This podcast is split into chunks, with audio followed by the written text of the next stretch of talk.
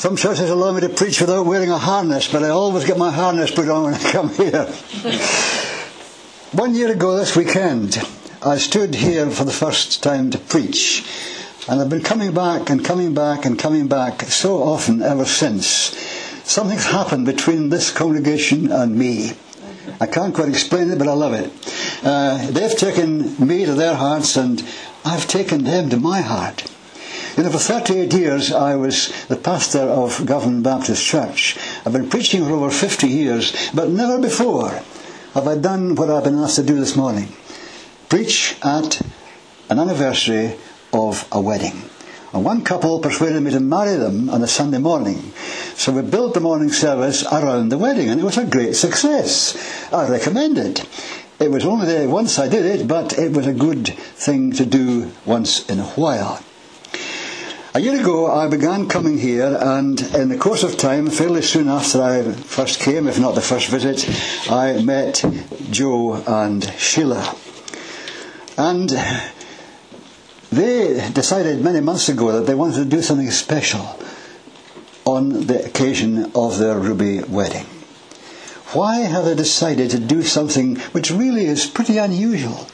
To celebrate their Ruby wedding in the context of a service of worship.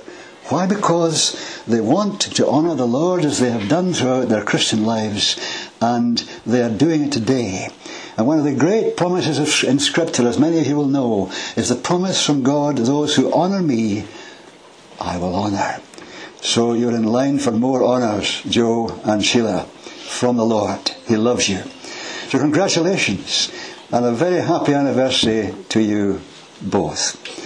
Because this is an unusual occasion, uh, the Lord has given me a kind of unusual format. It's not quite the, the, the way I usually go about preaching, but never mind. Why get married anyway? Hmm, why get married? Well, some people marry for the wrong reasons, let's face it. Some people are foolish enough to marry for money. They get their eye on a prospective marriage partner and they get to know somehow that there's a lot of money attached to that person and they say, ah. And of course, before you know where you are, they're married and one person has got hands on more money than they had before. Not a good idea. Not a good reason for marrying.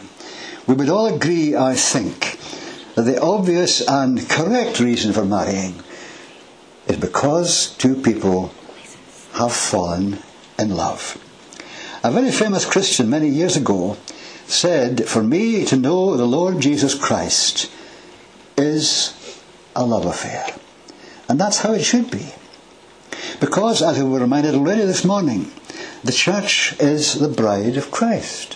He is the bridegroom, we are the bride. Now I want to read one or two verses from Mark's Gospel. Mark chapter 1, reading from verse 9. Mark is telling us about the beginning of the ministry of the Lord Jesus. He does not record the birth of Jesus as other gospel writers do. But here we are breaking into what Mark says about our Lord Jesus Christ. Verse 9 of Mark chapter 1. At that time Jesus came from Nazareth in Galilee and was baptized by John in the Jordan. As Jesus was coming up out of the water, he saw heaven being torn open and the Spirit descending on him like a dove. And a voice came from heaven, You are my Son, whom I love. With you I am well pleased. And once the Spirit sent him out into the desert, and he was in the desert forty days being tempted by Satan. He was with the wild animals, and angels attended him. After John was put in prison, Jesus went into Galilee, proclaiming the good news of God.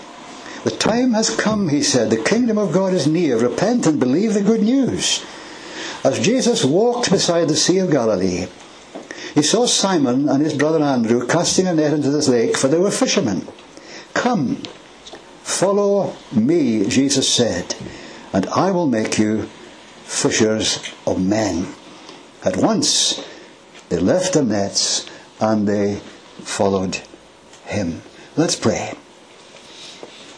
Father, we thank you this morning that we can open the pages of a very special book. And we could read there about a very special person, your own beloved Son, whom you sent into the world as the Lamb of God who would take away our sins. We want to meet afresh with the Lord Jesus this morning. And we ask for the help of your Holy Spirit.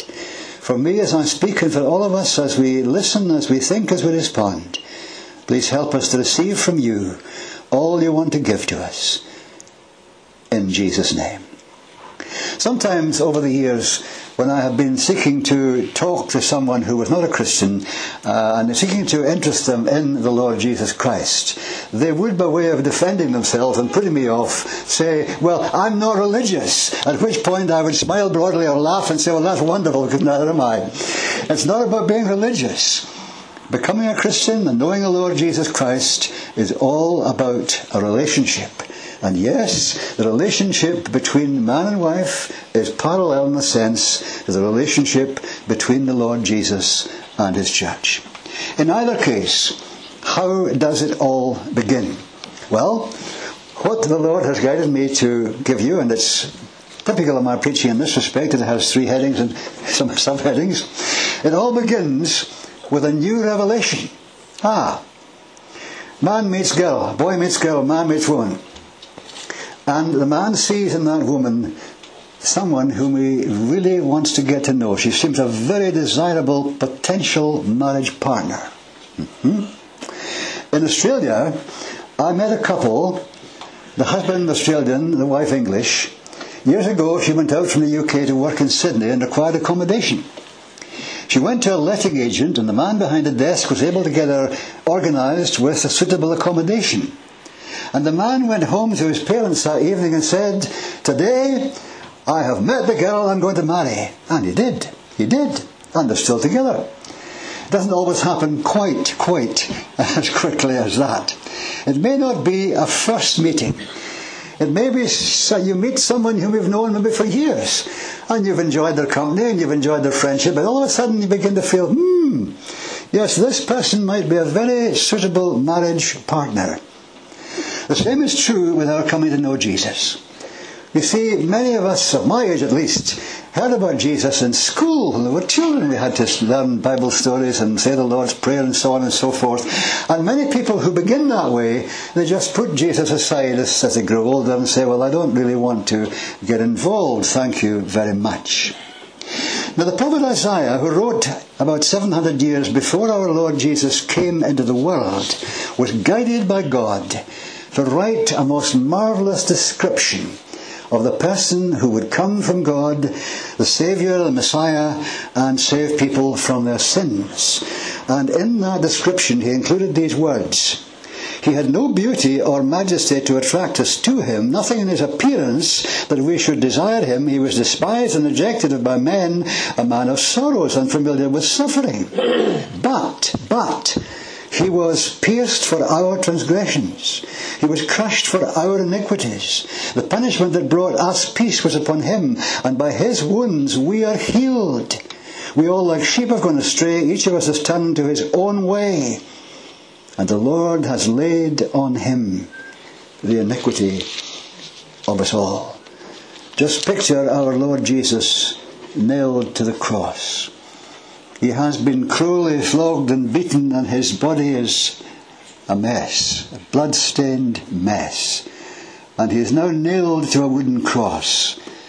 Attractive? I don't think so. It seemed to those who observed what was going on that the mission of this particular person had failed and failed totally. He ends up crucified on a Roman cross. Ah, but even then, the thief who died beside Jesus, there were two on another side. One of those thieves recognized in Jesus someone very special. He had heard Jesus pray as he was being crucified Father, forgive them. Forgive them. They don't know what they're doing. And then he had heard Jesus pray and so, not surprisingly, he said, Lord, remember me when you come into your kingdom. And to him, Jesus said, Today you'll be with me in paradise. You see, when we're given a revelation of the Lord Jesus Christ, not just seeing the, his name in print in our Bibles, not even just hearing a preacher talking about him, but a revelation in which God by his Spirit is opening our spiritual eyes and we see Jesus like never before. Ah, that's different. And we see someone infinitely desirable.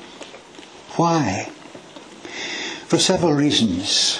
First of all, no one has ever loved us, or ever will love us, or ever could love us, as God loves us, as God loved us through His Son and by His Spirit. The love of God, you see, is totally unique. It's heavenly love, it's perfect love. It has no strings attached. It is absolutely unconditional. There is nothing we can do to deserve it. And there is nothing we can do to keep it away from us.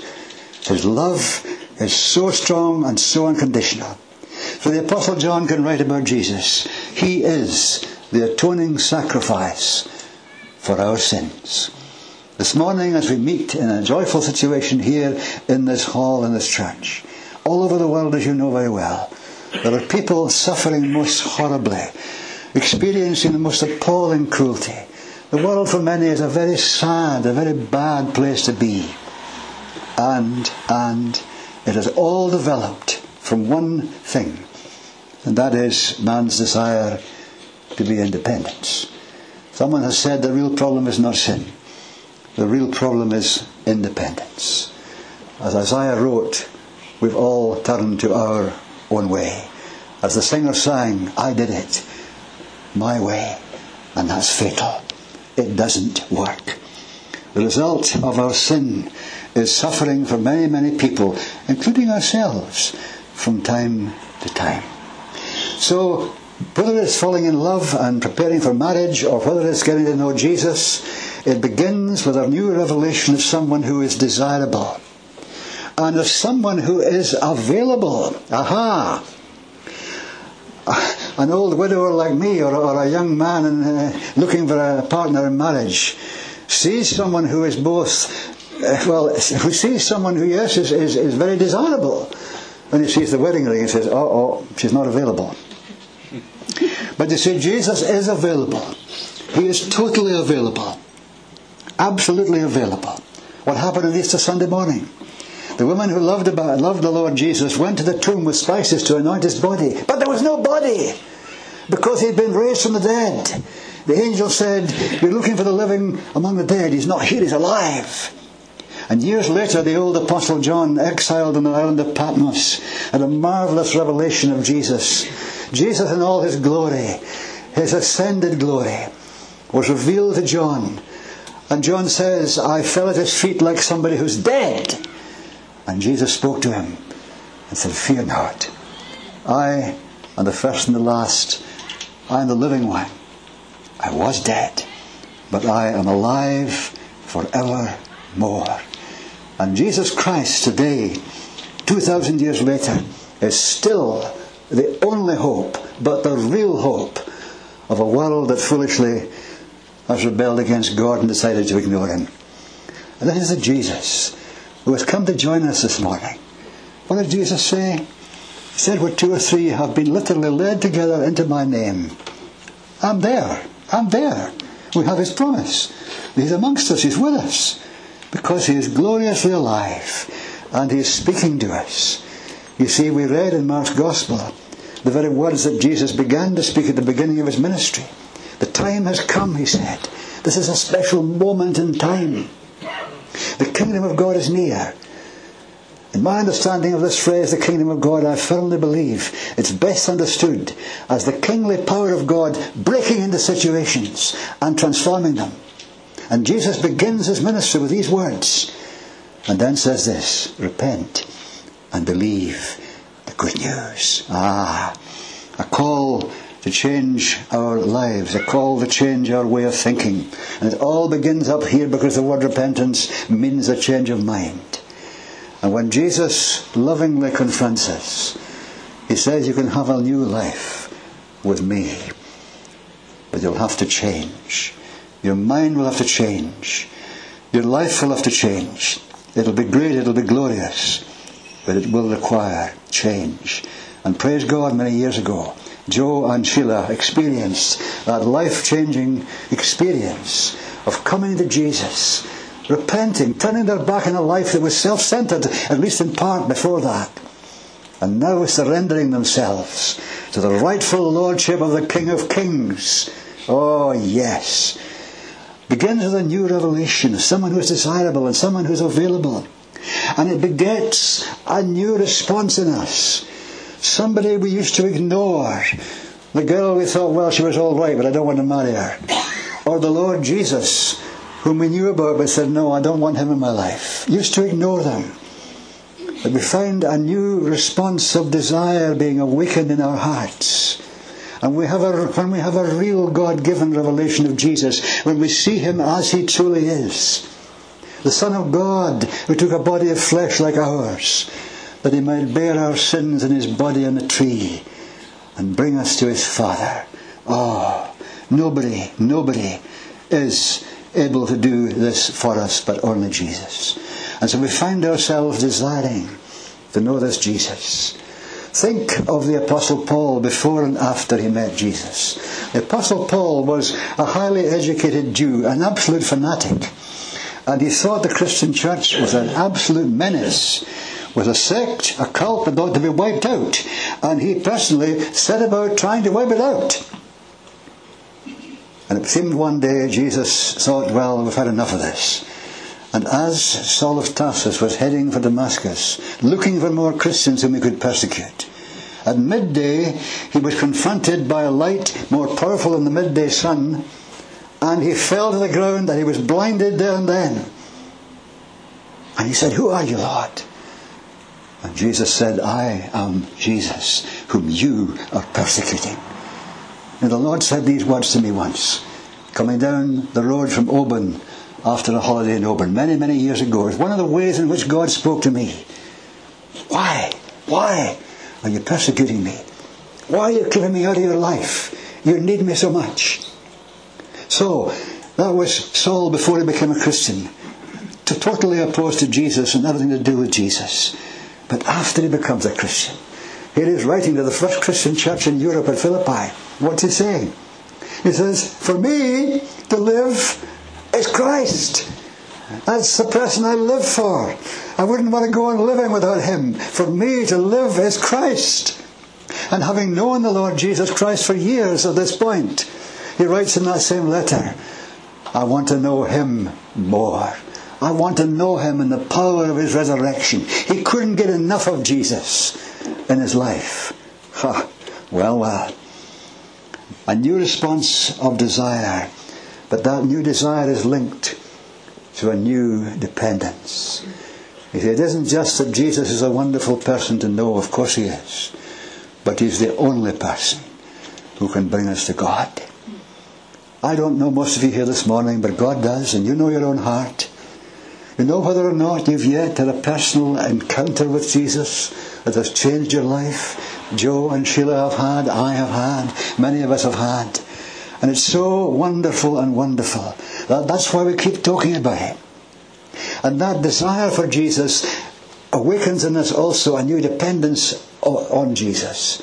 Not just as the one person who can bring us to God, but as the one person who can safely guide and direct us and empower us through life. And in that same letter, I've quoted twice already from it, Paul says, I can do all things through Christ who strengthens me. Huh. Is that not wonderful? Of course it is. I can do all things through Christ who strengthens me. We read sometimes in Scripture words that seem too good to be true. And Paul said to the Christians in Rome, he said, We, we Christians, we are more than conquerors through him who loved us. Is that the way you feel this morning? More than a conqueror. Life, yes, I can cope with life because I've got the Lord Jesus Christ. I'm not defeated. I'm more than a conqueror in Him who loved me. In my old age, in my increasing frailty, was not very obvious yet, I know, but I find myself more and more frequently uttering very short prayers. And the prayer that I pray many times throughout the day consists of three short words Help me, Jesus. Help me, Jesus. Oh, I prayed that before I came here this morning. I wouldn't dare come without Him. Help me, Jesus. And He does. He does. So, This new response in our hearts when we have a revelation of Jesus is a response of desire and of dependence. We're happy to admit, we're happy to confess, we want the world to know.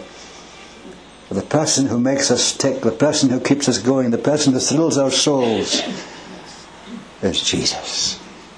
Hallelujah. What a Saviour. I wonder if you know him this morning. Maybe someone who came to know him many years ago, but over the years have drifted a wee bit. It's easily done. Happens so often.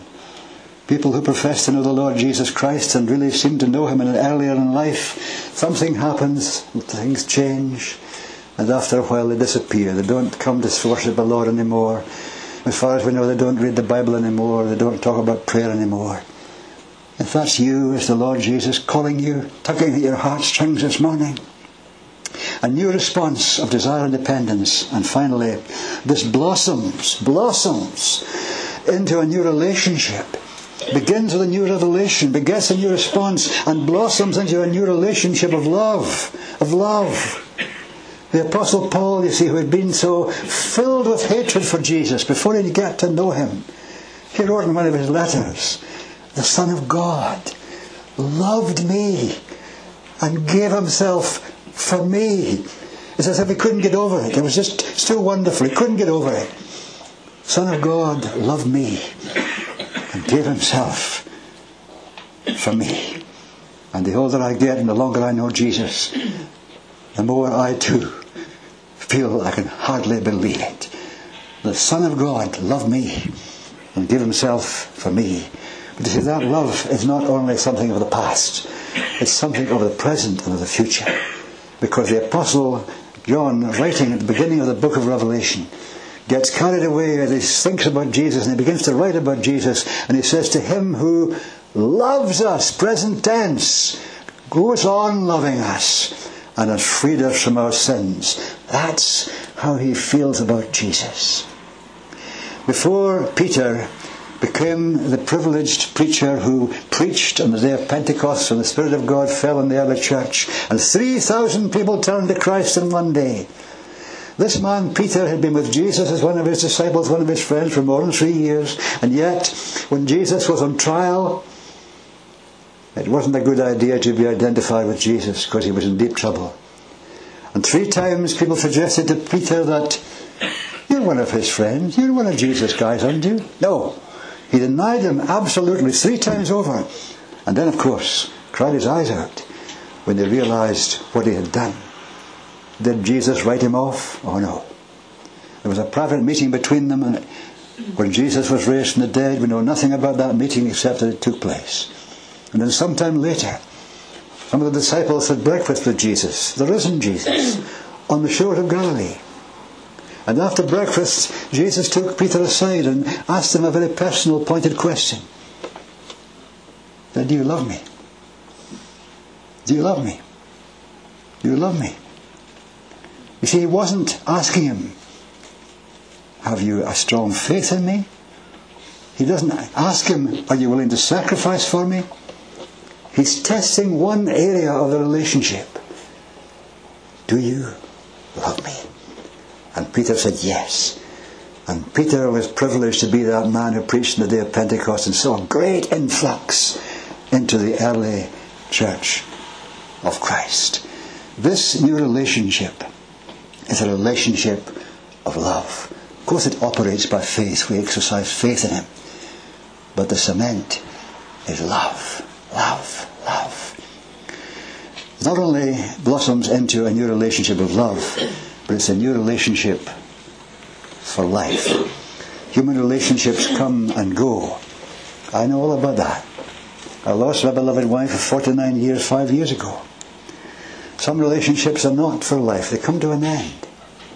But our relationship with Jesus is for life, for eternal life. Jesus said, I know my sheep, I am my sheep hear my voice, I know them, and they follow me, and I give them eternal life, and they'll never perish. Hmm. Let me finish a little story. A friend of mine, now in heaven, became many years ago, like me, a Baptist minister. But his early life was marred by crime. He progressed from approved school to Borstal to prison and eventually was discharged from Perth prison and made his way to Inverness. Found accommodation in Inverness somewhere, and one night in his room, he looked out of his bedroom window, and he could see from his bedroom window the town clock, and the hands were just about to reach midnight. And in that moment, God spoke to him. God made him sense very powerfully. It's time. It's time. Just like Jesus said, the time has come. It's time for action. It's time for change.